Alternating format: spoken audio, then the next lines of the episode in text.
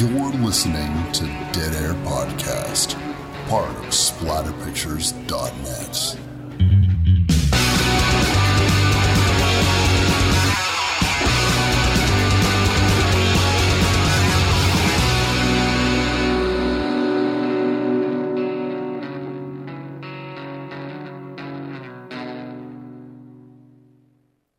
What's up, everybody? Wes, Dead Air Knife here with always. Typical Lydia. Today's show, we're going to be doing the 2001 J horror internet ghost movie, Pulse. Not to be confused with 1988's Pulse.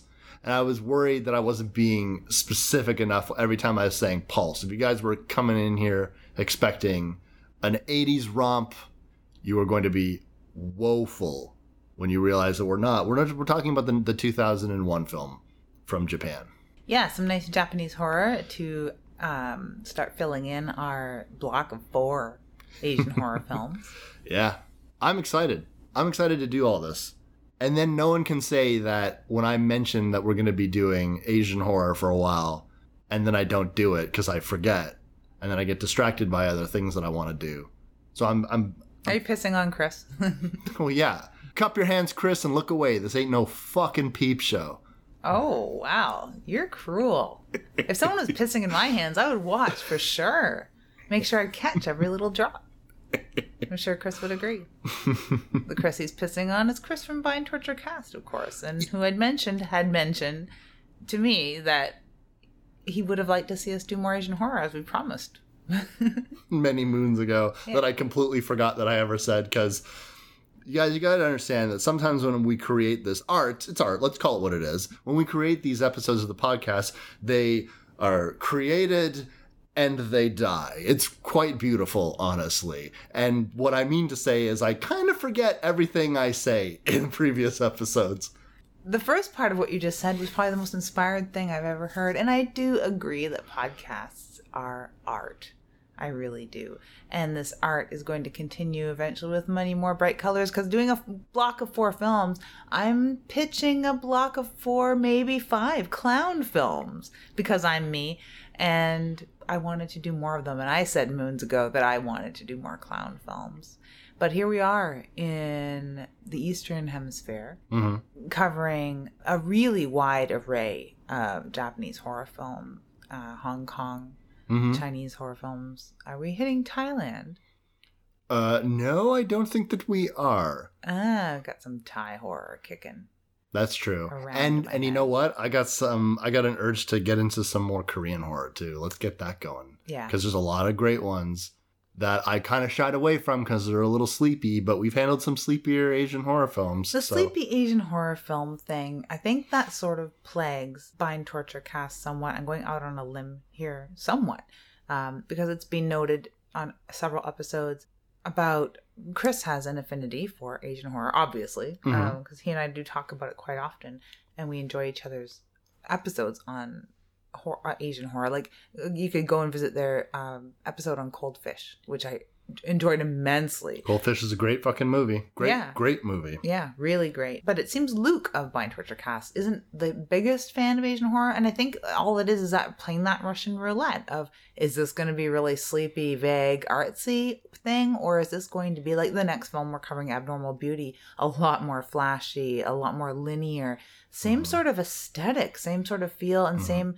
Um, not tropes. I think tropes is a diminutive thing when it comes to Asian horror, but same Yeah. sort of uh, traditions that come to play into play but sometimes you you get a film like this that could definitely put the most ardent fan to sleep there's a lot of preconceived notions about Asian horror and what tends to bubble to the surface as far as a lot of lay people are concerned. And I certainly don't mean that to be reductive. I just mean people who are either casually interested or caught a couple and then they decided it's not for them. If people were to assume what Asian horror is all about, they're just, oh, it's confined spaces and sleepy ghost girls and, and, not a lot of blood or or, or action a lot of shadows a dark. lot of shadows, a, a lot of uh, implication.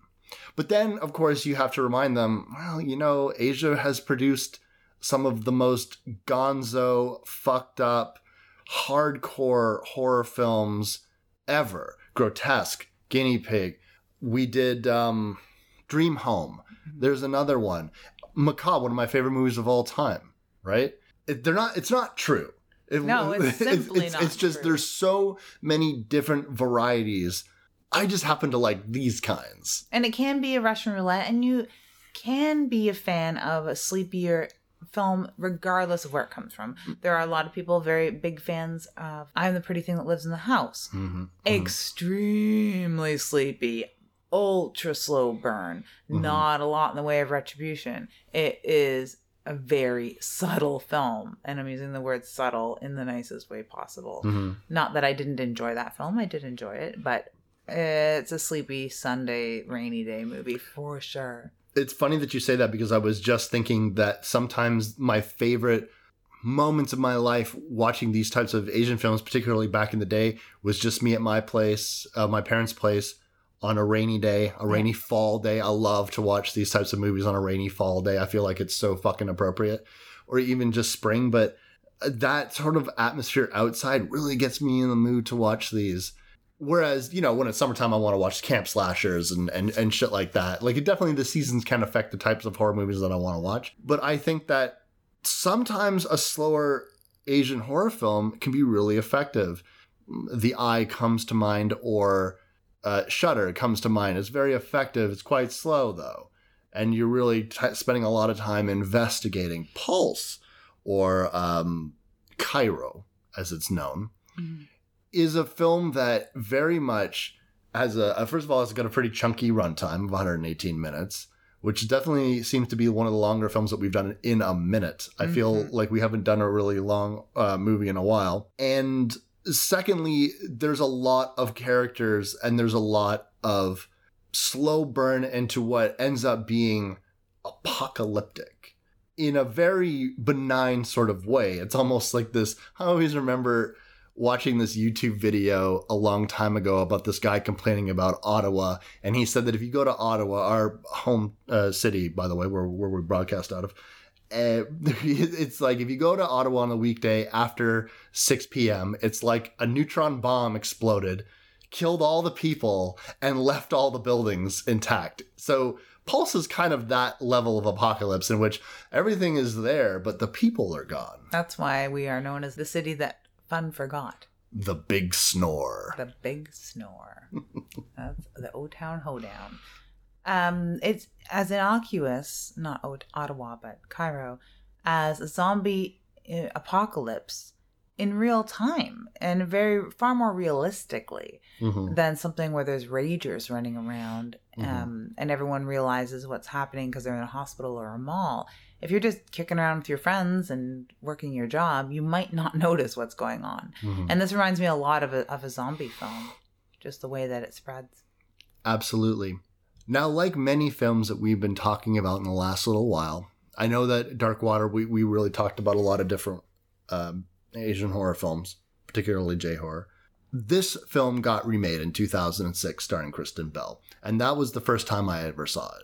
I didn't see the original first, I saw this one, much in the same way that I saw uh, the Eye remake before I saw the original Eye, or I saw the Shutter remake before I saw Shutter. So I remember watching this film initially, and and and I, I was going to go back and watch the remake, but like so many times before, I just I didn't have the time. Then the time and what's the point with this one? Although this is a film, watching Pulse again now, I'm thinking, you know, I can see why people wanted to remake this. yeah, Uh, It's crying out in a way for a remake. hmm um, not because it's dated and not only because it's slow but because it could be tightened up a little bit yeah. I think you could probably cut twenty minutes off this movie. easy um, but it is compelling as it is i think even fuck a remake it needs an edit Yeah, yeah. Just one more, one more again. yeah one pass through cut out a little bit of what's dragging and it would be just fine Yeah, yeah yeah, yeah. I do very much like this film, almost in spite of itself, and I'll tell you why. When new technology rears its head, I find it interesting when people try to do something with it. So this very much this even though the internet was not a new thing, it was still on that cusp of before it became everyday culture for everyone, where everybody has a fucking website, every asshole, us included, has a podcast, social media. I mean, this predates social media, but I, I mean, this almost predates people casually downloading stuff. Like 2001, for fuck's sake, people were just like, "Have you heard of this Napster thing?" And Pretty much. And people weren't necessarily in and it reminds me a lot of chat roulette, um, the hilariousness. Mhm. If you think about it, that this is sort of like a chat roulette for dead people Mhm. or suicides, which is kind of creepy and being done again. But like at this time, as far as social media, there was bulletin board systems, and it was only the most elite of elite speakers that were in there. Um, the casual user was absolutely not. Video was in its infancy oh yeah, especially live webcam broadcasts were in their infancy and it was um, a real novelty and you had to be some sort of programmer to be having this technology at your avail because it wasn't really available at a good price point in stores it was cost prohibitive for sure. And the ones that you could afford, the webcams that you could afford in 2001, f- fuck, like you may as well be trying to record Bigfoot on that shit for as clear as it's going to be. and the best things were did belong to programmers and they weren't necessarily social people so they weren't having shows necessarily Oh yeah. I remember this one. It was around 2001. This guy had a webcam um, strapped onto a remote control vehicle, and you could control the remote control vehicle around his apartment. And I thought that was the coolest thing ever. It really did nothing. It did nothing. I mean, years later, maybe five years later, there was a cat cafe that had a bunch of remote control toys for the cats to play with that you could control. that sounds amazing. It was kind of fun for 10 minutes. Um, so was this remote control car that could drive around a guy's apartment. Useless. Utterly useless.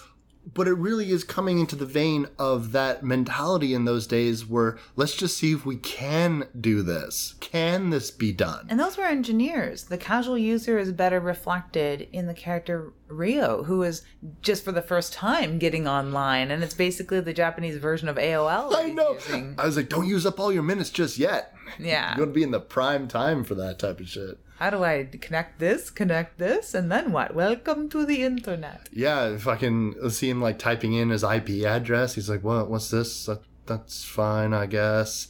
The the type of, of of thing where you wonder back in the day, I, I would wonder too. Watching this kid right now, I'm even asking myself, what would he even want to be doing on the internet? What would he, a, a complete layperson who doesn't really seem to understand anything He really doesn't. ab- about anything like printing, copying, pasting. And Haru is like, well, bookmark the site. And he's like, whoa, whoa, slow down. Yeah, he was like, click on it and what? click- yeah, he wrote down click on it. Then what? So this person is a complete Noob. fucking He's a noob. noob. He's a noob. Not even a nub. He's still a noob. Yeah. He's he's adorable. But I remember back in the day, I was the, definitely that kid that I didn't give a shit what the internet was for. You know, this guy uh, Ryu, he's got you know video games and fucking pop cans all over the place. So I get the idea that he's like late '90s elite as ter- in terms of gamers, but he doesn't have anything to do with the PC.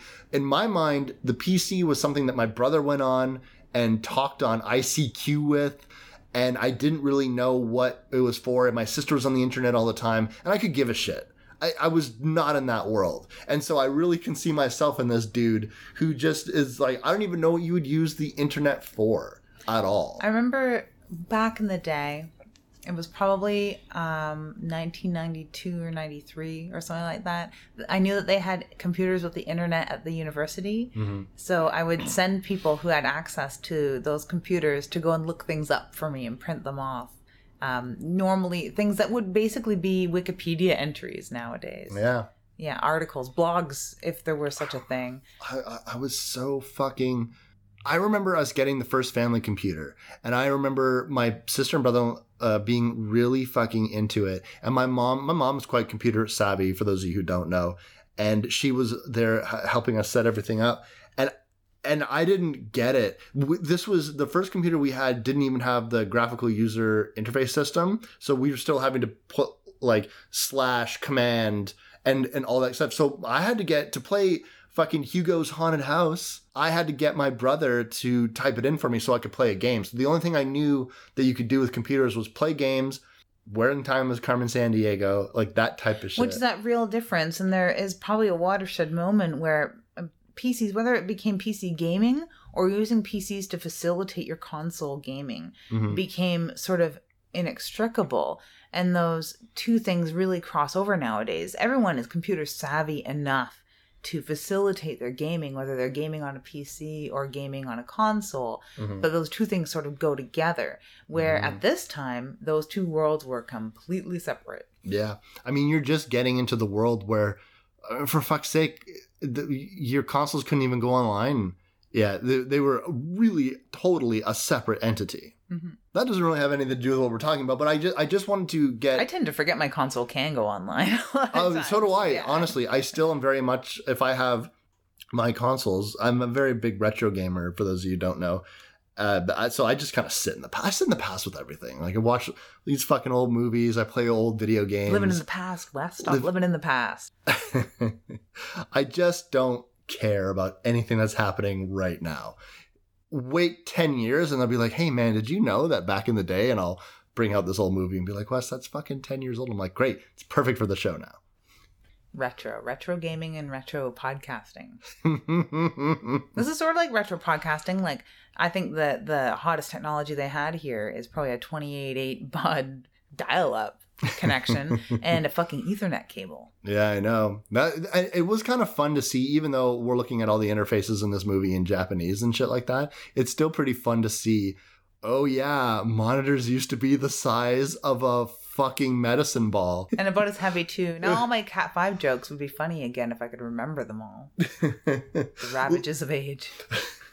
and and the sound. You go into their computer lab and it's like, "Wee." I was like, wow, it's loud in there. That's crazy. Yeah, yeah, I forgot the sound of a computer lab. I mean, my old laptop had a pretty loud fan, nothing like that. But No. to me, it was insane, Yeah. embarrassingly insane. And it's only because you could hear it, let alone the fucking jet engine that these computers sounded like. So, that being said, with this transitional period with technology, a story like this builds around it about if we are becoming connected via the internet, if there's this signal everywhere, what could carry over on that signal? Porn.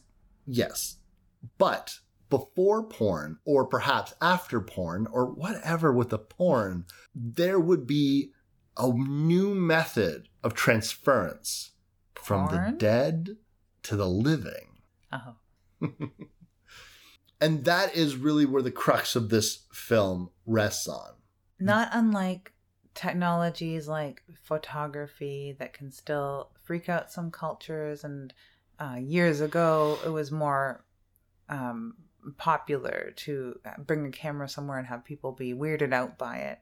And many cultures be worried that it's going to capture your soul Mhm. because it basically does capture your lightness. There's nothing necessarily like that.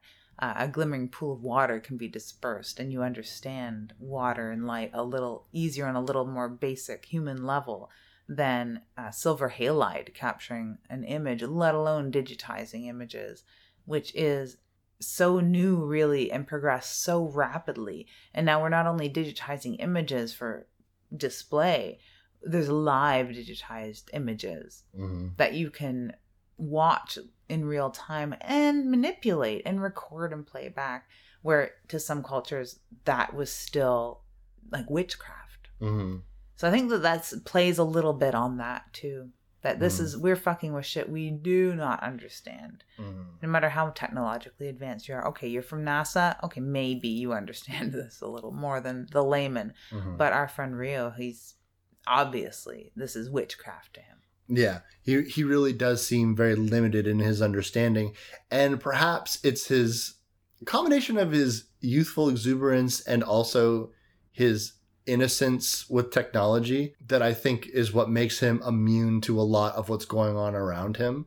It's just this implacable positivity that cannot be fucking stopped, and uh, to to to the to the point where it would almost be obnoxiously naive if they weren't in the face of this uh, very dark, nebulous concept of sadness, loneliness, despair that traps people within themselves and then changes them into these ashy blots. It could be also part his education because Ryu is an economics student and give 10 years and he'll be online every minute of the day to do his job. But at this point, it's still a lot of number crunching, paper pens, uh, statistics, and a lot more brain work than it is research and computerized um, data gathering. Mhm. So at this point, uh, he can be neatly removed from technology the way that he is. But then he makes friends with um, Harue, who is a computer science student. And it's really the when two worlds collide. The other group of people that we're dealing with, like Taguchi, he's a very computer savvy individual. And if there aren't computer science grads, I I- like I wouldn't be surprised. Him and Junko, Michi, and Kudo seem to be uh, very at home with the technology that they're using. They all have computers. They're not like weirded out by it. They've been online and they understand how the internet works. They're not weirded out the way that Rio Mhm. does have like this. He's very apprehensive. He's very worried about the internet. He doesn't understand the internet. Mhm. His reaction when things go wrong is to tear all the cords out of the wall. Yeah. Like And none of the others have that reaction. instantly frustrated too. That's the thing, especially when you have a hard time understanding computers. Because I remember in the early days of the computer where it seemed as though people were afraid that their PC was a bomb. And if they pressed the wrong button, it would just explode. And so they were so careful about what they packed and what they didn't. And they wouldn't go into the parts of the computer that they didn't understand. And the second anything wrong happened, they would just instantly get red faced and frustrated about the idea that it's not working, it's not working. What did I do? Oh, oh my God. The frustration always kind of weirded me out because I approached it like a puzzle and I enjoy puzzles. So I never really got too frustrated with technology. My mom, on the other hand, would call me up wanting to know how to bookmark a site, much like uh, seen in this movie. And she'd be already frustrated. And when I'd start giving her like instructions, you know, like just go to the thing, right click on it, and she'd be like, okay, I'm at the computer. I got the mouse over it, and I'm right clicking now. you know, like that sort of attitude, like a bomb. You put it very, very correctly. like it was gonna fucking explode. Oh, it's like your mom was practically in her mind's eye. She was just like hovering over there with that string of wires, Red and she's wire, like, blue wire, "Red or blue, one?" red or blue." well, the, the clock's ticking down. That's what it was like. The very first email I ever got from my mother was blank. The second email I ever got from my mother moments later said, I can't wait till you come visit me before I throw this fucking computer out the window. I didn't really have that experience. My dad was quite the luddite, but my mother was like, as I said, quite cons- uh, computer savvy, and I would go to my I would go to my mother with a lot of problems with the computer where I didn't understand how to do something or where to go or whatever. But my mom never really had uh, trouble with that. My brother even better. My sister kind of eh. But for the most part, we were growing up in that era where the computer was our friend and and and you know you wouldn't really get frustrated at it because the computer we were to, I, I understood at a very early age that this computer is not against you. It, it is only as smart as the people operating it. It doesn't do things that you haven't either inadvertently tripped or it could be an update. It could be a million things right? Like there was a million different things that could go wrong with a computer that is easily solvable if you just breathe and you just, just breathe. Yeah. you just breathe Put it down and walk away and come back to it once you've mulled it over a little bit. Don't get frustrated. I find technology's changed immensely, especially since those movies come out. People haven't really, though. I swear that 90% of the people sitting on the bus playing their Bejeweled Blitz or whatever the fuck they're doing waste their time Yeah. on a computer. They're eight hundred dollar Facebook machines, Yeah, exactly. They do not understand how this shit works. Which is uh, fair, I suppose. They have other things on their mind, but where this film really kicks off, what I what I dig about this film, I really dig the first like thirty minutes of this movie. I think it's quite great at setting everything up. At least you instantly know something is fucking wrong, and we uh, we're first really introduced to um, Michi and her group of friends. She's going to Taguchi's apartment to get a fucking CD that has been burned with content. And he has a, what? Is it a CD or is it a floppy disk? I think it's a three and a half inch disc. I I don't know.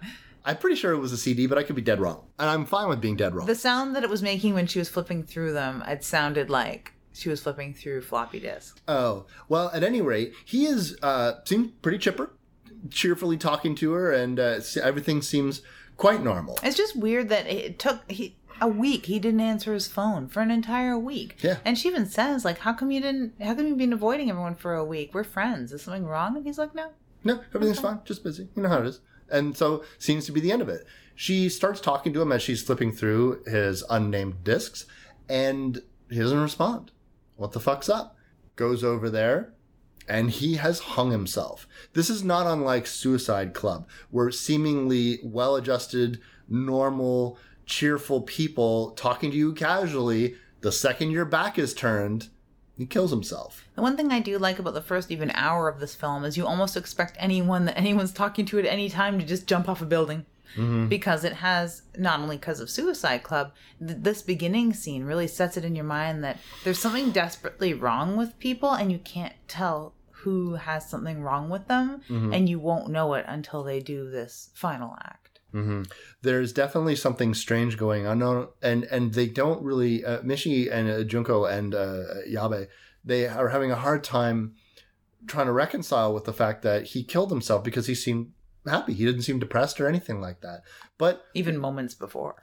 but life goes on, and it's not until uh, Yabe goes back to Taguchi's apartment that there's a pretty great scene where he goes to the point in which Taguchi had killed himself. He doesn't really know that, but he's searching the apartment and he sees this mysterious murky stain on the wall. We know as the audience because we saw him, we know that that's the location in which he died, although it doesn't make too much sense why that stain would be there. No, because if he had lain on a bed for a week decomposing, that sort of stain would be there. But he had hung himself and probably been there moments because the police were called immediately. Yeah, exactly.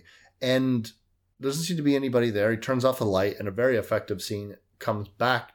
Something just something's compelling him to go back and look, and he turns on the light, and oh shit, his friend's there. But then his friend's not there. In a blink of the eye, he's gone. So instantly, this movie's already fucking with you. I kept wondering what they were going back to his apartment for. There's a couple scenes where people go back to people's places, and I'm Mhm. not very sure what they're looking for. And I'd like to think that it's porn that they're looking for because that's what the internet is for. Blast my cash. Yeah, exactly.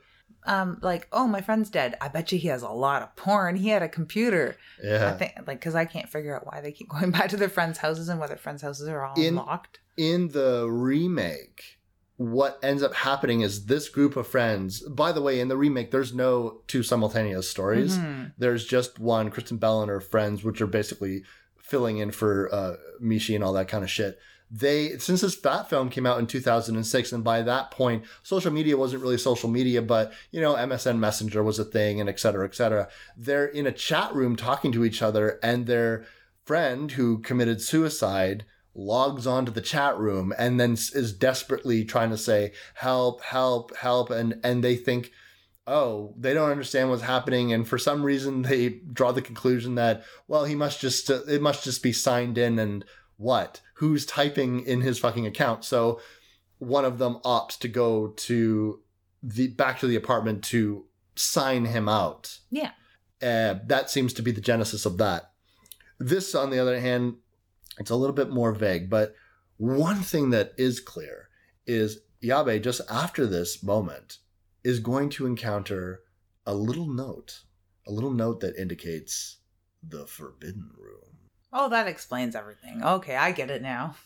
The Forbidden Room is a rather nebulous concept, but you can note them in easily because they are completely covered in tape. Yep, sealed with red construction tape. Hmm This is not really explained, but he enters one of these taped up rooms, one of these forbidden rooms, and holy fuck, do I not like the sequence that comes up.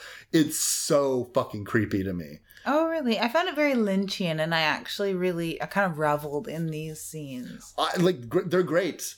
I'm not saying I don't like them because they're bad. I'm saying I don't like them because they make me uncomfortable. I don't like people moving unnaturally like I that. I know you don't. I really don't. And it definitely sent chills down my spine when I'm watching this scene again. I'm like, oh, I know what's going to happen. But what ends up happening is you see this person dressed in black, just slowly, almost as if moving through water, just running towards them, taking a stop, swaying their entire fucking body as if they're doing some wild interpretive dance. All in slow motion and With this- soft focus and Yeah. um, very low saturations. It's not very colorful, but it's yeah, it's extremely creepy. While he's scrambling away and cowering behind a couch. hmm Looking underneath the, the legs of the couch to see if there's something there, and he doesn't see anything. And you know, you're like, oh my god, dude, oh my god, dude, it's fucking right above you. And then, of course, like its fucking hands go over and it just kind of goes towards you, and he lets out this scream, and you think, oh, that's it, right? No, no, no, no, no, no, no, no. We see this cat again. Not too long after, as a matter of fact, he seems out of it Yeah. you would almost think that he was on drugs. He he he seems so fucking hyper focused on just nothing. He does not hear anyone talking to him, and he just goes into. By the way, these people all work in a plant store, and they just uh, he goes into the storeroom, and there he sits. and it's sort of like to me when this um i like the the the virus almost is transmitted from one person who has deceased to a living person through their fear this is an incubation period in my mind because i keep likening this to a zombie film Mhm. or like a virus an electronic virus that you would get on your computer while it's sitting in your inbox and you haven't clicked on it like an idiot first because somebody says hey i found pictures of you on the internet click here Mhm. um, while it's sitting there, it's just completely benign. And then the moment you click on it, you it's not like lights go off and guns drop from the ceiling because you've got given your computer a virus. It, it kind of incubates, especially if it's like a key capture or whatever it's doing on your computer, whatever malware you've got. Takes time before you launch the thing that it's after, before you go to the place where it's going to have its little pop ups or whatever it is. Because I don't really get computer viruses, so I don't Mhm. like have this problem, but I've seen people with these problems. Mhm. So there's like an incubation period. Same with a zombie infection. Mhm. There's going to be an incubation period. Some zombie films have a very short incubation period where you might even die. Some Mhm. don't, or it could have a lengthy incubation period. Yeah, it's almost as it's almost like if we could liken it back to other J horror that we're familiar with. Um, you go into the house in Juon, you're marked, and it's you're fucked. Like you're fucked. Like you- you're just kind of counting down. It's like you don't know when and you don't know how, but Yeah. you're fucked. You're Yeah. fucked. And same thing. You watch the tape. There's a way out, but if you don't know that way, you're fucked and you're marked. It's it's death by appointment. Mhm. The only thing that's different about this case is how open and widespread it is because it is not a simple matter of going into a house. It is not the simple matter of watching a curse tape. It is not going to a locker. It is not getting your picture taken by something. It is not having your eyes transferred to a new fucking skull. It is quite literally if you see these fucking things and it seems to be no limitation to where they can be. Because you start to think, okay, then just don't go in the forbidden rooms. Yeah, good fucking luck with that because it's not just that. Because if you go and you're a computer, Yeah. it, it, like the, the internet seems to be this. Like when Rio gets onto the internet, what does he see? He sees these bizarre webcammed videos. A lot like chat roulette. It's like creepy, weird nightmare chat roulette. Yeah, except it doesn't have like the added benefit of people just jerking it for your entertainment. I've off, I've never seen anyone doing anything porny on chat roulette, but that I've only looked at chat roulette once as like to see what chat roulette was, so I could define it within my brain. Cool. Well, Jerking it, you say? yeah, yeah. I may have to redefine chat roulette. Right. So it's basically a series of videos of people. What would you say? Some of them are just keeled over on their desks or just sitting there. They people look tired. They look out of it. There's one dude with a motherfucking bag on his head Mhm. with uh, "Help me" scrawled all over the walls. Uh, That's about my most favorite because we he recurs and when Ray he sees a lot of these videos and he's just like, "What the fuck is this? The internet?" that's the thing, because Yeah. like, is that what he thinks the internet is now? But when the guy's pulling the bag off of his head, that becomes too much for him. Yeah. That's when he's like turning off screens and unplugging cords because he's like, I do not want to see whatever the fuck this is. Mm-hmm. Uh, it reminds me a little bit of the film Suicide Room, uh, which is uh, somewhat similar. It's not uh, supernatural whatsoever. It's definitely just about depression, um, but it does have an element of this being able to see into these people's last moments. Yeah, absolutely. Which I'm not sure he knows that's exactly what he's seeing. He doesn't have any idea. For all this fucking fool knows, this is just what the internet is, Yeah. right? So that's why he keeps continually going back to uh, Harue and trying to figure out what the f is going on, and then her suggestion is that she is just going to come over and have to check it out herself because she doesn't. She doesn't. Know, I can't help you like this. I don't know. Well, yeah, he can't bookmark the site, and you've probably encountered links that don't respond right. They've been coded to not uh, accept printing, opening in another window, bookmarking, anything like that. It depends on what the the purpose of the link is or Mhm. whatever image it is. Um, also, he can't print the screen. Like the, the it seems to be bricked when he Mhm. goes to these sites wherever he's going, and she asks him what the address is, and he's like, "Address? Mhm. Like, yeah, he's he's too noob." So she needs to go over and see what the hell he's doing, and if he's maybe he has a virus on his computer, like who knows? Because the internet is bigger than these sites, which is just weird to me that they don't really go anywhere else on the internet except to these rooms, but it's being taken over, I suppose. That's that's how I've interpreted it. They have whatever this force is, we don't know what it is yet. It has just made it so, oh, if you go near a computer, this is what's getting turned on. Yeah, yeah. Because there is a scene later uh, with Harue, and she turns on all of her monitors, and that's all that her computers are good for anymore. Mm-hmm. Endlessly streaming this shit, Yeah, whatever it might be. chat roulette for dead people, basically. yeah, Because it is all about friendship. This film. it is. It is about friendship. The slowly but surely, we are encountering the fact that more people seem to be becoming changed by this on both sides of the story. Everyone's little social circle is getting a little smaller and a little smaller and a little smaller, quite gradually, I might add. Yabe fucking just ups and vanishes. Mm-hmm. We don't know what happened to him. But again, left behind is this inky, ashy blot. Which is really hard, I think, on Michi and her being a little more stoic and very Japanese, very traditionally Japanese. She doesn't let it get to her, and Junko uh, helps her by saying, "Don't let it get to you. Tomorrow's a new day. Mhm. Cheer up." You know that sort of thing, because she's losing her friends left, right, and center. hmm hmm There definitely is this moment where they notice that someone else within their building near their shop has another door that's all taped up in red. They see the person doing this. Is this the woman in red? Yeah, she's wearing a red uh, jacket. She's the most colorful person in the film. Um, you don't really see much of her face, but she just sort of comes down the stairs, starts taping up the door. hmm hmm And then that we that's we're left with that. We're like, oh, what are they doing?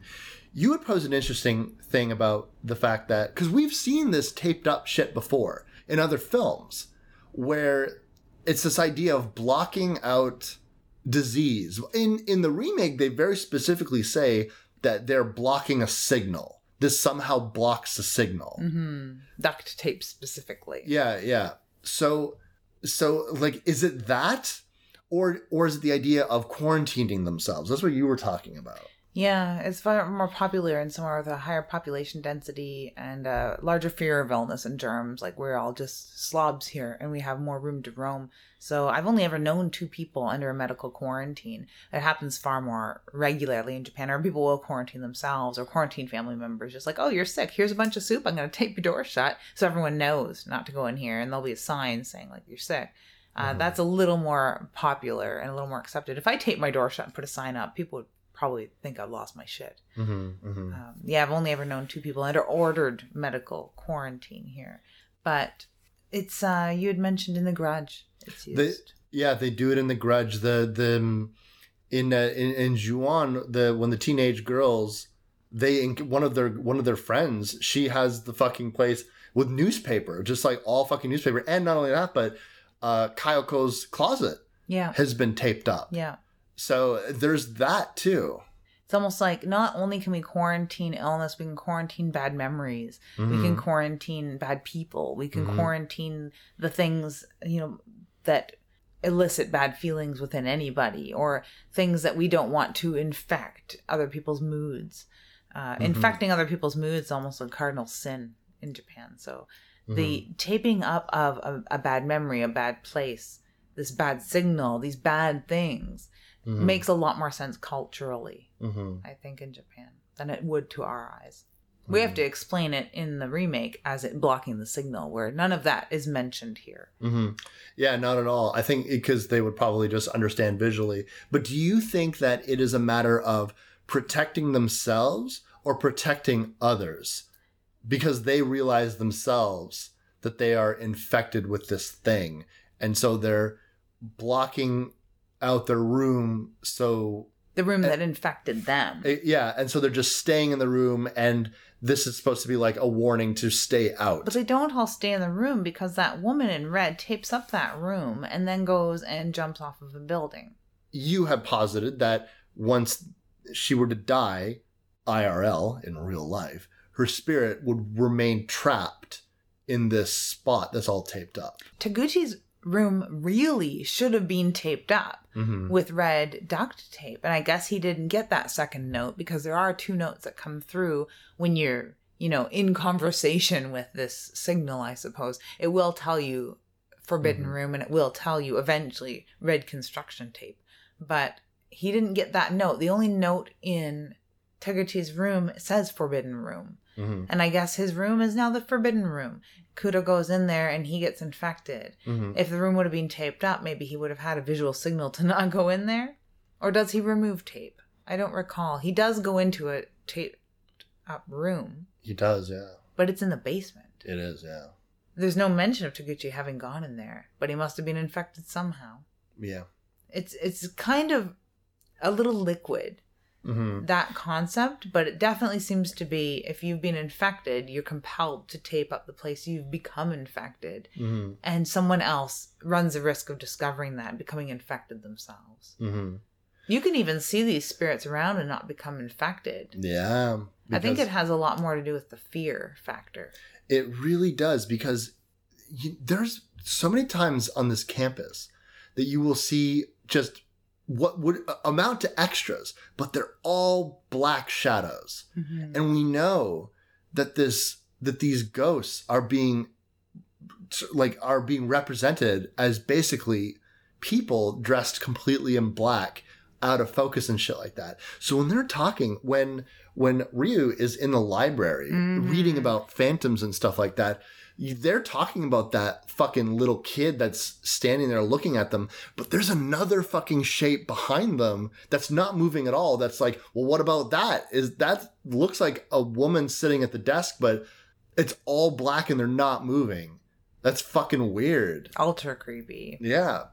So these things could easily be everywhere, anywhere, and they are because as we're noticing, there's just fucking fewer and fewer people around, and people seem to fucking certain people seem to know. Haru's friend seems to know what the fuck is up. Yeah, he sees them everywhere, and he's fine. And he's fine with it. And he even goads him into going and talking to this little boy. Yeah, he should try to catch this person. He which is just mental. And it's almost like, is he is he fucking with him? Yeah. Is it that he's not afraid? Is that why he's not becoming infected? Because it seems what you need to do is invade the space where they had died Mhm. to become infected, touch them, or be afraid. Yeah. Definitely being a once you you start to feel the fear of these things, it seems to get you for sure. Mm-hmm. When when they're talking about when Ryu's getting sat down and spoken to by this guy, he posits that what has happened is that the afterlife itself is a finite space. And over the course of the billions of people that have died over the years, this space has become filled. So when there's no more room in hell, the dead will walk the earth. I mean, that is what Dawn of the Dead taught us. Mm-hmm. but there is an overflow. and this overflow has to go somewhere, and it's our world, and they have these spirits would use these uh, would use the internet, a previously unavailable medium, to travel to our world as a as a gateway between their world and ours. It doesn't completely add up until a another element is there because you wonder why are they aggressive? Why are they trying to why are they killing people, quote unquote? hmm Is that not exacerbating the problem? And then the element of loneliness comes into the conversation, Mm-hmm. where death is awfully lonely. Mm-hmm. And some people start guessing are they collecting other people? Is that what it is? That they want friends? Because the whole point of this movie is friends. Mm-hmm. Mm-hmm. It's all about friends. Wes. Yeah. Um, so the, the loneliness equation enters the picture where maybe they aren't just overflowing. Maybe they've come here seeking us. Yeah. And then by encountering them, are the people dying? Because what remains of them is these ashy blots, stains, wherever the bodies were lying. And not only that, but it would appear as though there's basic communication that you can hear from there. You go into this room, you go into a room with an inky black spot, that person's spirit is there. That presence is there. You might even see them if You you, hang out there long enough. You could hear their voice, perhaps. yeah. They might phone you. they will they might phone you. I'm not even being silly. Yeah. They will phone you. boss called her Yeah. saying, "Help me." hmm And so that that lets you know that things are happening to characters that you've even briefly seen. And the second you d- stop seeing tangential characters, you can pretty much assume that they're gone. They're an inky black spot somewhere. Yeah. And where? They could be at home. They could be in a forbidden room. They could be a lot of places. At the wheel of their car as an inky black stain. Then they might phone you. You might stumble upon them. You might just see them looming around in the library. Like it is there's many different ways that you can meet your end and there's many different ways you can remanifest it seems. Mm-hmm. Completely random almost. Mm-hmm. When Yabe finally disappears, Junko wants to find him, and so goes into the room that was all taped up. And holy fuck! The, like when when uh, Michi follows her in there and is pulling her friend up, who's like completely terrified. We just see standing in the fucking corner, facing the wall, is that fucking long haired chick. That's like it's it's so weird. Like it's they're so fucking creepy to me. I don't like that fucking scene where she's like fucking just like pulling her hair around and just like menacing her. And it's like, what is she doing? And she doesn't seem to be really paying attention to anyone in that. She doesn't be paying attention to Michi at all. She's only paying attention to the fact that Junko went in there. I found that scene less uh, interesting as the one where Kudo goes into a forbidden room. Um, I found it filmed a lot more interestingly because it was like slow motion and desaturated, where this looked almost silly to me. And there was a lot of that in this that wasn't scary to me. Interesting, yeah. Well, I think that like that's why I'm saying like I think that the beginning of this film is quite effective until you really start to get a handle of what it is. Again, we've talked about like the monster problem and shit like that. So I think that like once you realize what is going down, I think the remake like um how they seem to combat that is by showing these entities like they're very specifically these entities that are part of this signal. It's not as though I mean, yeah, they're they're collecting people for sure, but I mean, fuck, one of them goes into like that laundry room in the bottom of the basement, and like there's this fucking twisted Lovecraftian fucking monstrosity down there, and you're like, holy shit, what the fuck is that, right? So, uh, like, uh, so I don't know if like what we need is more of that because like definitely these ghosts are what remains of these people. Aside from having extra knowledge, they're basically normal looking people. They just walk and move so abnormally. And menacingly, because Yeah. they're definitely coming at you. They're coming at That's you. That's the one thing they have in common. Yeah, and they definitely scare the people that they're encountering. And it kind of gets to the point where both Ryu and Haruhi, like, they definitely seem to be like, we got a plan, we got a plan, we're gonna get the fuck out of here. But of course, the second these people get separated, it's shit's changed, right? Haruhi has like a fucking encounter with one of these things, and then she's marked. And then they it's basically she's on borrowed time. She gets increasingly despondent. She has a very interesting point that when she's talking about the monitor, when she turns on the monitors, it's like, look at these people. They're all just ghosts, aren't they? Are they alive? Does it even matter if they're alive? And then Ryu sort of chimes in, very anime, because he's just like, I believe we're alive, and that's all that matters. And like, you know what I'm saying? Like, you know when you have um Unfailing. like un, un- uh, like un- optimism. optimism and j- j- typically in anime it's it's usually manifested out of the idiot savant characters that are usually have like a childlike innocence to them and No, this Unflappably Mr. Six good. cans of Coca Cola in his bedroom, and that's about it, aside from a giant fucking mess. yeah Yeah.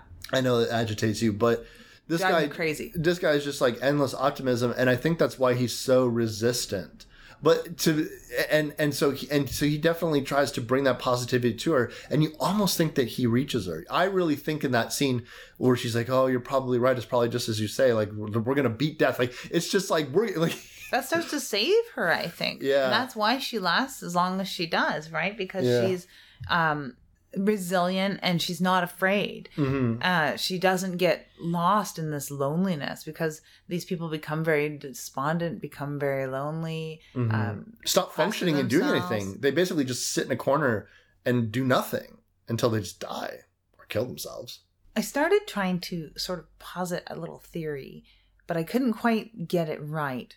So I'm not sure. So bear with me. And I think this is uh, a little bit of a statement on the Japanese culture phenomenon of hikikomori, which is the like Japanese urban hermit. Mhm. where uh, youth are so connected online they don't need to leave their house and then they Mhm. become agoraphobic to a certain extent and refuse to leave their house and they might even drop out of school they refuse to get a job or just don't or just can't because Mhm. they don't have the education or even if they do have the education they choose to sit in home some of them Yeah. do uh, telecommute but rarely sometimes just living off their parents' vows or very frugal lives where they're living on that packet of ramen at midnight and a can of jolt or whatever. And they watch anime movies sleep a lot and have sequestered themselves in their house and sometimes do tape their doors shut. Yeah. And lost all interest in any sort of human companionship and which is almost where these people go once they become quote unquote infected or whatever by this pulse. Touched. Touched definitely.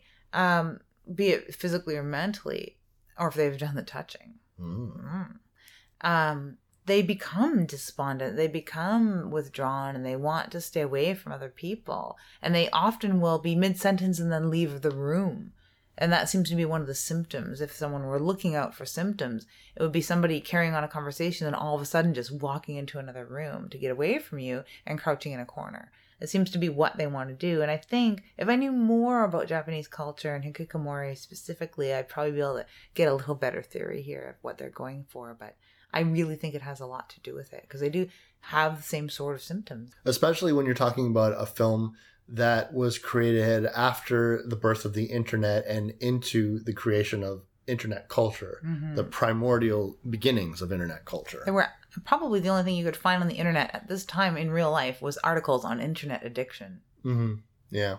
So Junko and Michi are going through a very similar thing as Rio is, where someone's become infected and is remained despondent, and they're very worried that their counterpart is going to succumb to this, even though they haven't fully wrapped their head around what this is. Mhm. They see some symptoms and signs. hmm And they also know that they're pretty much on their own. I mean, there's lots of scenes with all these people. I mean, Michi going shopping, and there's that one fucking store clerk in there that just sort of seems to melt away, and she just leaves without paying anything. The alarm's going off. No one seems to be stopping her. There's no one on the fucking streets. I mean, Ryu is it a fucking uh, arcade, Or like a pachinko Yeah. uh, casino or and there's nothing. There's no one there. Poor ex- Street Fighter 2 console just blinking away all by itself. I know. Fucking put quarters up. Yeah, we could just we could take care of that. Yeah, Totally. But yeah, it is it is weird because you know that this is Japan and this would be throngs of people, especially in an arcade. hmm Definitely, there would be people gaming and gambling and just hanging out, just generally hanging out. But no, in the supermarket, absolutely nobody, especially with alarms going off. There's only Mhm. one scene later on where you hear a siren going off, But even by then, you're convinced, you know, there could be no one behind the wheel of that emergency vehicle. Yeah. Yeah. It's insidious because it's only by the time you're sort of wrapping your head around what this virus pulse thing is and how it's transmitting itself and what it's doing to people and what it's relieving of the people that are missing and the many, many people that are missing. Then that's only when you realize how many fucking people are missing. Yeah. Especially when they encounter like that TV station that's just like broadcasting all the people that are missing. They posit this theory within the film that Haruhi, I think, either comes up with or Rio or whatnot. And he had said, or they had said, that why would the ghost want to kill people? It adds to the problem. Would they not try to make people immortal instead? And how would you make people immortal? You trap them within their own negative feelings, their own sense of loneliness. And so the movie seems to imply that these ashen blots are the people neither living nor dead, just stuck perpetually in this thing. They only really die or return to a forbidden room or wherever they go next. Mm-hmm. When they've let go entirely and that ashy blot disappears. Mm-hmm. The corporeal human never reappears. But that ashy stain can remain or dissipate. Mm-hmm. Mm-hmm. I don't know what that thing, that tipping point is, though. Yeah.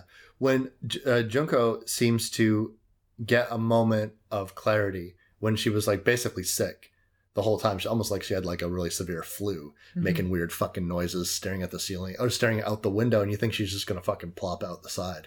I think that if she had had no friend to convince her that she wasn't alone, she would have disappeared a lot quicker. Oh, for sure. It's what prolongs it is knowing, and not just knowing, convincing yourself, and actually believing that you're not alone Mm-hmm. can save you to a certain extent. Mm-hmm.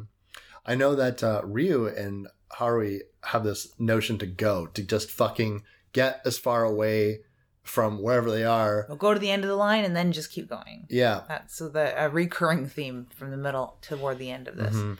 And as they get to the end of the line, and I guess like the driver fucking like So of the, the, real end of the line on the train, like Yeah. the actual end of the line. Yeah. Um.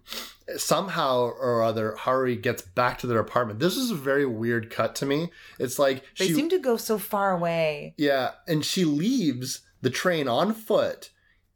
Ryu loses sight of her, and then next thing you know, she's back at her apartment. So I'm like, uh, when did that happen? How did that happen? Like, let's say you were riding on the train for a couple hours.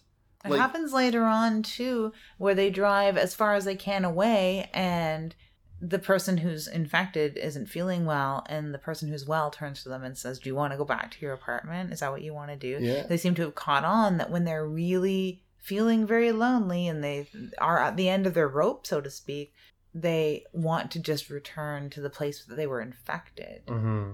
Or maybe the place where they feel the most safe or the most comfortable or something like that. hmm This is one time where I got like super fucking drunk, and I've only ever thrown up drunk once. Uh, So I was like in my early twenties, and I just went on a crazy bender, and I just I don't know what the fuck was happening, but I remember waking up in uh, the my bedroom was on the middle floor of the house. But when I was a very young kid, I shared a bedroom with my brother upstairs, and what ended up happening was I was so fucking sick that I like went into the basement of my house and like just vomited all over the floor like a fucking beast, like a monster, sick sludge, sickly boy. And then like once I puked my guts out and passed out, I woke up a few minutes later and I like crawled like a fucking undead ghoul to the my childhood bedroom and I would and and I just like fucking passed out there for hours. Like, and I mean, like, I woke up at like 5 p.m. the next day, like feeling like I just wanted to die. And I likened it to just like the elephant graveyards. Like, I was just going Yeah, back to my ancestral home to die, which was this bedroom. which is in a way what I think that these people are doing, Yeah. and what they want to do, and it, it sort of it, it throws you off. And like you said, it's a strange edit there because they seem to have gone so fucking far away. That's the thing. And there's no sense of time. That's what drives me crazy. Like, I'm just like, hang on a second here. How long was this? Yeah, Did she go on foot? How long would that have taken? And there's no other vehicles available. They are on the last train at the end of its line. There's no driver anymore. Yeah. He's an inky black stain, I'll bet, somewhere, you know. But then he, you know, trots across the field and opens up the door to her apartment, and there she is, which makes no fucking sense, but whatever. Yeah. But I mean, at the end of the day, it's Japan. I mean, it's not the biggest country in the world, so I don't know. But uh, It still takes more than a minute to that's run the entire length of a train circuit. When she is back in her apartment, she is watching. She goes through the webcam videos that the internet has been broadcasting. What rooms that were full of people now do not have people in them, except for one. It's and you can. It's that same motherfucker with that red shirt and the garbage bag on his fucking head. My favorite. I call him Baghead. Yeah, Old Baggy. good old baghead. Yep. Anyway, this fucking plastic sack boy rolls his chair up, and we've seen this before, and he slowly pulls off the bag to reveal, oh, it's just a guy. It's not like, oh, what's what's his head gonna look like? He's just a guy, and caps himself. Fucking has He's a a guy gun, with a gun, oddly enough. fucking blows his fucking brains out. Yeah, we thought the bag would have something to do with it, but nope, he tricked us. Yeah, He's a yeah, funny yeah. guy. I like Baggy. Old Baggy. Yeah.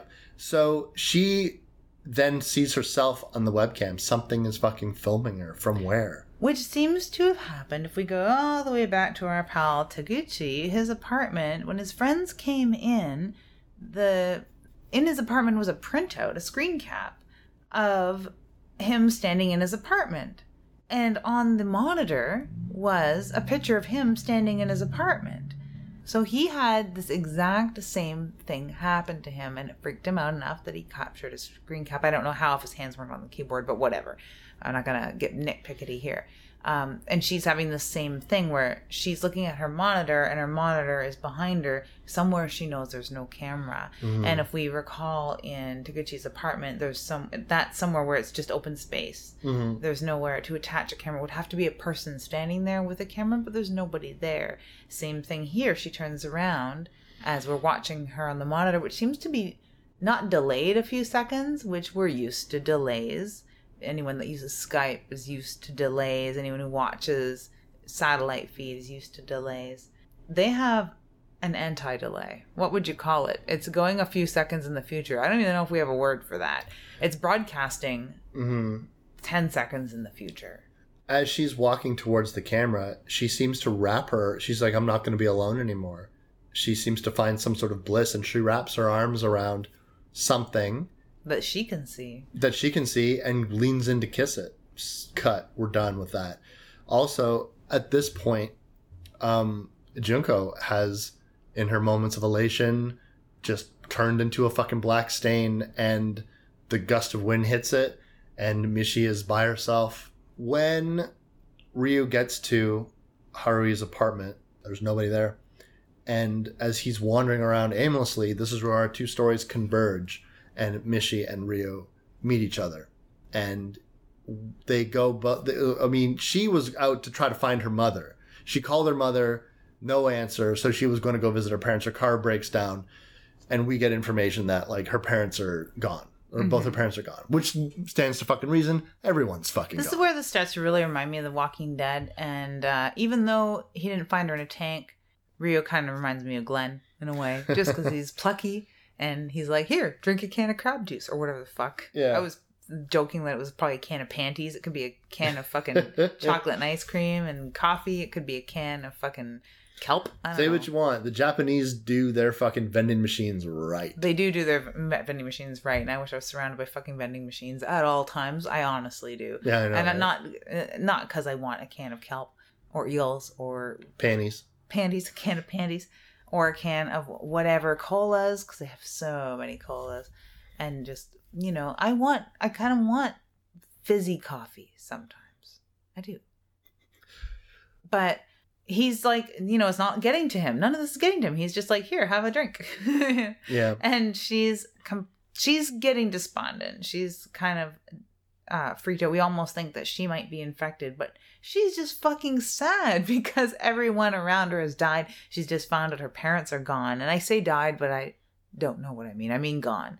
Um, and one by one, our friends have definitely disappeared in front of our eyes. Mhm. So she's has every right to be a little bit weirded out at this point.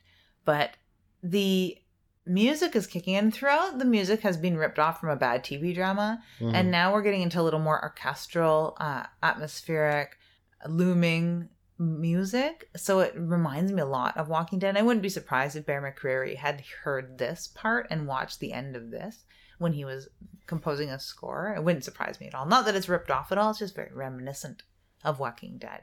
And the state of the planet at this point, or Japan anyway, is very reminiscent of any zero day zombie horror where everyone's gone and no one knows where they went and people are starting to look for people and you, then you encounter a few individuals like rio who are just okay with this i guess maybe because he was a gamer and he was fine with people leaving him alone hmm Uh, he's like, listen, as long as I got my wallet chain and all my Hawaiian shirts, I'm good. mm-hmm. But he does want to find Harue, who's who he describes as his one and only friend. which is weird because they just met but whatever carry on If you had no friends beforehand, then the one person that gave you more than a minute's attention would technically be your friend, as far as you were concerned. like apple and turbo kid Yes, very much so. this is why we're friends because i saw you You did see me. i did let's play hide and seek Let's finish the show. Um, okay um, Michi uh, very cleverly sees that from Harue's window you can see an abandoned factory. So let's go check out that place. Sure enough, Harue was there, but she's got a bag on her head. When she pulls the bag off, you notice that she's got something else. Got herself a fucking piece. Got herself a Glock. What are you? Some sort of like, oh, gangster West? I don't want to hang with gangster West. I'm not Apple anymore. We're not friends. Uh, okay, well then I'm just gonna hold my finger sideways like it's a gun. Yeah, yeah. I hope the recoil takes a tooth out. Oh my god, you know what? I'll get myself a grill then. Oh, is that how that happens? I think that's how that happens. I think you just cracked that wide open. You explained entire gangster culture to me. That's great. Um, I think it's one of the only two guns in Japan. It might be, but I think that um, like where did she get that fucking gun though? Mm, from her pal Maggie McBaggerson. You think so? Like he like some sort of like internet transfer it, like maybe like well, when they kissed, instead of him like passing a cherry over to her mouth for her to artfully tie the stem in a knot with her tongue, yeah, he gave her a gun. is that what happens when you kiss people? Is uh, you just give people guns and shit? No, maybe. I've never no. I don't like guns Well, or I, cherries. well, I, can tell you, all she likes gross. guns in her brain. Yeah, Pops one off. You know, he tries to call the hospital. Who's there? yeah, Like, which is uh, kind of hilarious at this point because the world is empty. Yeah, he tosses his fucking phone aside and he's like, he's gonna help her. I'm like, dude, she fucking point blank just shot at her head. You can't help her. Not like this. Maybe I yeah, people survive this, that type of shit all the time. Not all the time, but they Phones do. are now infected too. Actually, yeah, they are transmitting images of death now too. yeah. So sure enough, she dies, and they just gotta fucking pick up, pack up, move on, let's go.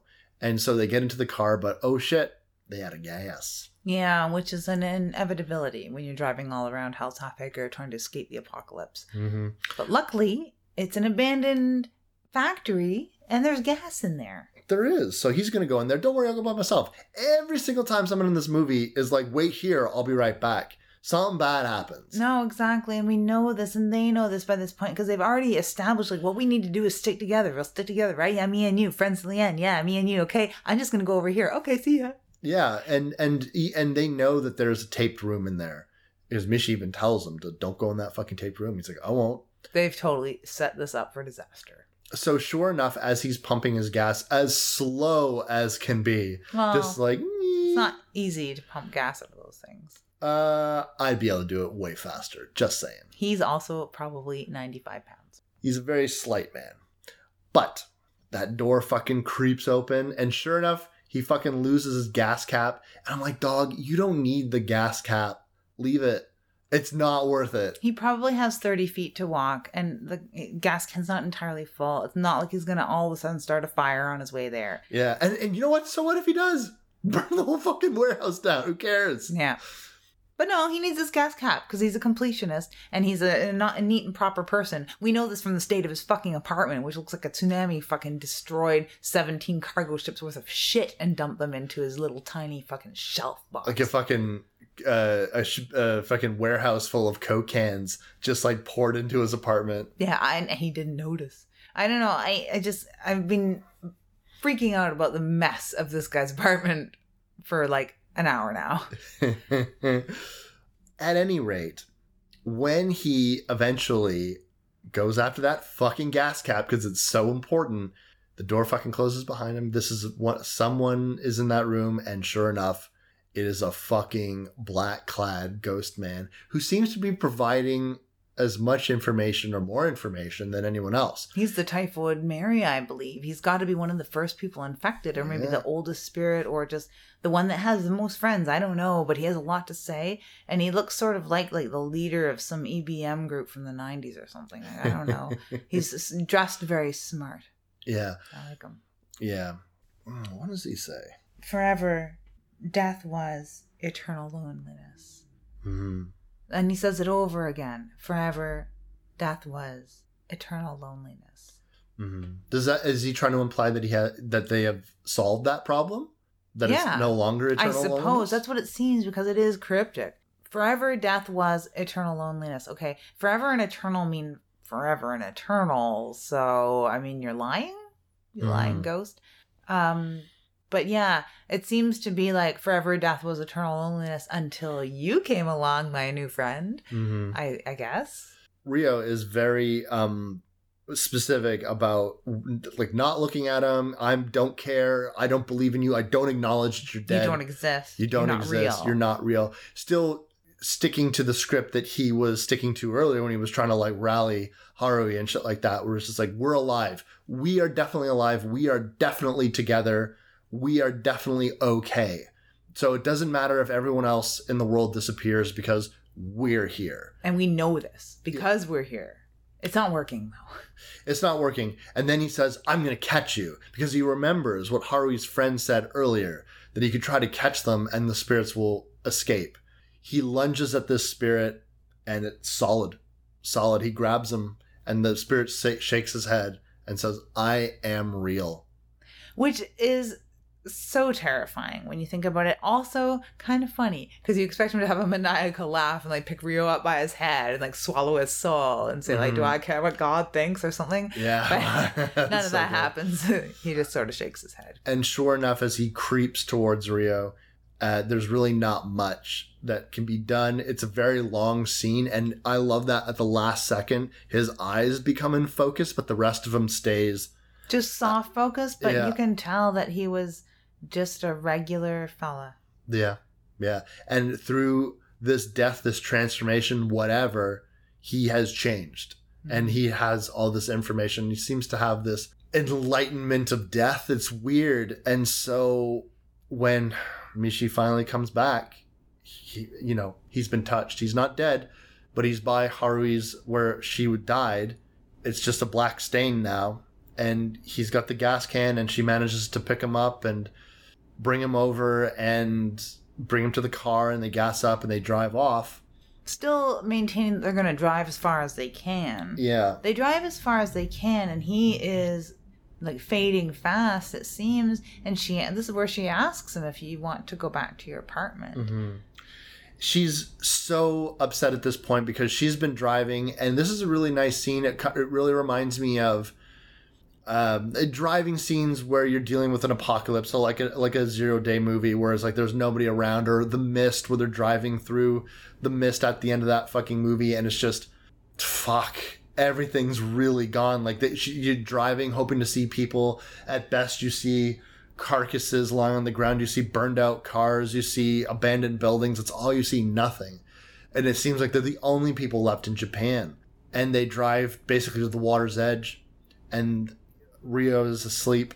And she thinks that he's gone, but he assures her that he's fine. And let's keep going. He's not interested in going back to Harue's body. It's, she's gone, and let's just keep moving forward. So they get into a boat, but not before she's got to go back to get the keys and leave him in the boat. I, I'm convinced that like she's like, wait here, I'm gonna go get keys for the boat, We've been convinced since a half hour in that anyone you leave unattended is going to jump off a building or something. Yeah. So I was pretty much convinced that he would just topple into the sea. Too. They, they have this scene where like this fucking plane is like on fire and just crashes. It's pretty great. Yeah. And then you go into this room where it looks like several people have died or turned into these things. So there's just ash hanging in the air. It's pretty cool. Miraculously gets the exact key she needs for the boat, makes it out to the ship and or makes it out onto the small boat. And you're like, where are you going in that little fucking speedboat? You, what are you gonna like go to the open ocean? Yeah, you're going to go to an island. Just don't look in the cooler that's wiggling on the floor. I'm sorry I keep taking this to zombie movies, but that's just where my brain goes. And sure enough, we cut to a big old cruise ship. And there's one other person on that cruise ship. Michi is there and talking to this older fella and says that, you know, there's no signals anywhere, but don't give up hope. We're going to Latin America. There's very faint signals there, but there's something there.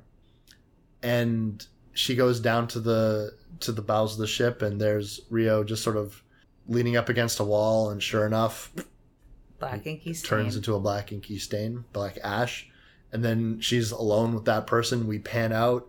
It's a very isolationist shot of just this boat. We know there's only two people on that boat, and they're probably the last two Japanese people on Earth. At this rate, yeah. Yeah, and for and and since we know that most of the world is dead, and so it's gone.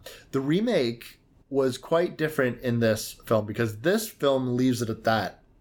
The remake implies that it's the signal, the technology.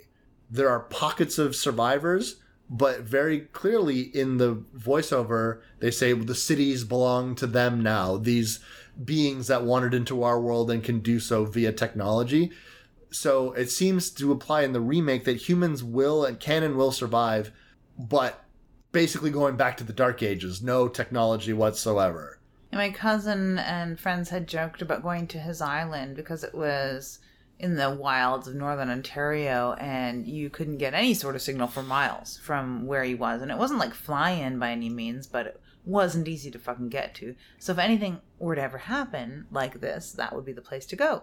And then maybe 10 years later, there's a nice big cell tower now. So you can use your laptop and play your Bejeweled Blitz and Facebook yourself to death. My Uh, cottage was like that too. yeah. Like my cottage was a place where it's like you can bring your cell phone, but I don't know why Yeah. you'd bother. To listen to music till you run out of juice. Yeah, it's like you're not. It's like you're not going to get a fucking signal at all. Yeah. But now, like, it's such a novel. I remember like being. I remember the first time my parents went to the cottage and they had their cell phones with them, and they said, and we could call them. Like that was crazy to me. I was like, when mom and dad were at the cottage, they were basically unreachable as Yeah. far as we were concerned. You'd have to drive out there. yeah, you know, and, and this used to be. yeah, Not yeah, anymore, though. The signal Yeah. has breached every corner. Yeah, yeah. Quite interesting. I think that this film, I agree that the, it's very long. It, it could stand to be shorter, but I very much like the concept of this film. Long begs an edit. I like the last half so much more, so much more. And like you had said when we were going into this, you think the thing that you like the very most is how very different the beginning and end of this film is. Mhm. And if you're the type that needs everything to just be the same fucking flavor through the whole thing, and you get weirded out when you're watching two movies that look sort of stitched up in the middle, like Abnormal Beauty, uh, coming up next is a film that almost looks like two films that are being stitched up in the center. Very If someone yeah. can't handle that, then Mhm. sucks to be you. Yeah. I love how this movie changes. Yeah, because really, it becomes this. It, it, we've seen ghost stories like this coming out of Asia before, where it's very isolated story. It's it only involves a small pocket of people. This is saying, oh no no no no, it's big. And I know that in Juon, for example, there seems to be a heavy implication. They kind of throw it out later, but there seemed to be a heavy implication that oh everyone. It's bigger than this. There's Yeah, a film. Um, it was on Netflix, and I don't know if it still is. Uh, the Invitation that okay. has so- sort of plays with that notion as well. Uh, I guess the Purge is what that's the biggest criticism of the Purge movies at the beginning was that we wanted this to be bigger than these fucking people. Mhm, These mhm, people are boring now. These people Mhm. were cool for 10 minutes. We want to see other places. My um not criticism, but my biggest wish for The Walking Dead is that I don't want to follow the same group of people. I want to follow the horde. So here's my script. Here's my idea that you can steal Hollywood, AMC, if you're listening. Just fuck this um Fear the Walking Dead. I don't care about that show. That's just more people. Uh, Walking Dead, I've been tired with that for a long time. I want to follow the Horde, and I have since season one. They're like roving swarms of bees. These things are like locusts. Okay, so you just pick a horde and follow the horde, and maybe even for a half an episode, you see these survivors come in uh, almost like an annoying interference to this horde, but you sort of get to meet them, and you'd have to paint some pretty interesting, colorful characters for us to be interested in somebody for one fucking episode, and then the horde moves on, like like the littlest hobo. That's certainly an interesting idea. I would definitely check that out. I think that um, what I remember watching the remake first, and and at the end of that movie, I was like, oh, oh, I was not expecting the movie to go in that direction. I, I was kind of expecting it just to be like, oh, it's college kids are haunted by something. I don't know. We'll see what mm-hmm. happens. And so, but I feel like this, the original film, because they gave more time and there's less explanation, it was less jarring, but it's just as epic. I mean, like that fucking plane crash scene, you like get a real sense of like, oh wow, like that's really fucking. I think cool. it's even more uh, interesting too. I, I I think it's far more interesting than the remake. Yeah, yeah, I agree. I, I think that I It's don't. insidious, though. It almost infects you with this way of thinking till the end, Mhm. and then to know that they they're utterly alone. especially when when the brightest spot the the most positive person who believed wholeheartedly that he was alive he was here everything was going to be fine we are going to get through this he succumbs to it just like everyone else And then these two are heading completely alone into the absolutely great unknown because they don't really know if they're going to make it where they're going or if it's fine to go there. Mhm. hmm They might just rot on that boat forever. Yeah. Ambiguous endings. I love them. yeah Yeah. yeah So next we have Abnormal Beauty, as mentioned. I'm excited. I'm extremely excited because it's about photography and weirdness and death, and those are things I dig. And i'm excited because this is one of those movies that you plopped down on my lap and said we doing it so i don't know anything about this hmm I did this to you with Sick Nurses too in Dream Home. I was like plopping Asian horror down on your lap. Mhm. Problem, don't I? well i saw sick nurses before we watched my copy Oh, did we? we did yeah Oh, okay. I also have like a memory problem, and I'm also kind of dumb. you are not dumb at all. If you guys are interested in ever requesting a film for us to do, you don't just have to plop it down on my lap and say, do it, and then like Lydia does, and then slap me in the face. You can tweet at me at Wes Dead Air Knipe, or you could tweet at Lydia at Typical Lydia. Or head over to our SoundCloud account. You can post notes. This is what I like about SoundCloud is that you can just click on the the thing we're saying when you're hearing us say it and leave a note on that thing because that's fun. Or on uh, splatterpictures.net. hmm And we got a brand spanking new About section on the website. So if you go to splatterpictures.net, up in the corner, you'll just see About uh, Splatter Pictures and Dead Air Podcast. And you'll see brand new photos that Lydia took of me where I absolutely look adorable. He does, kids. He looks great, and it was a dream taking photos of Wes because he takes direction well. I do take direction well. So if ladies out there in the bedroom, I'd do what I'm told. And on that note, I'm Wes Knight, and I'm typical Lydia. and you've been listening to Dead Air.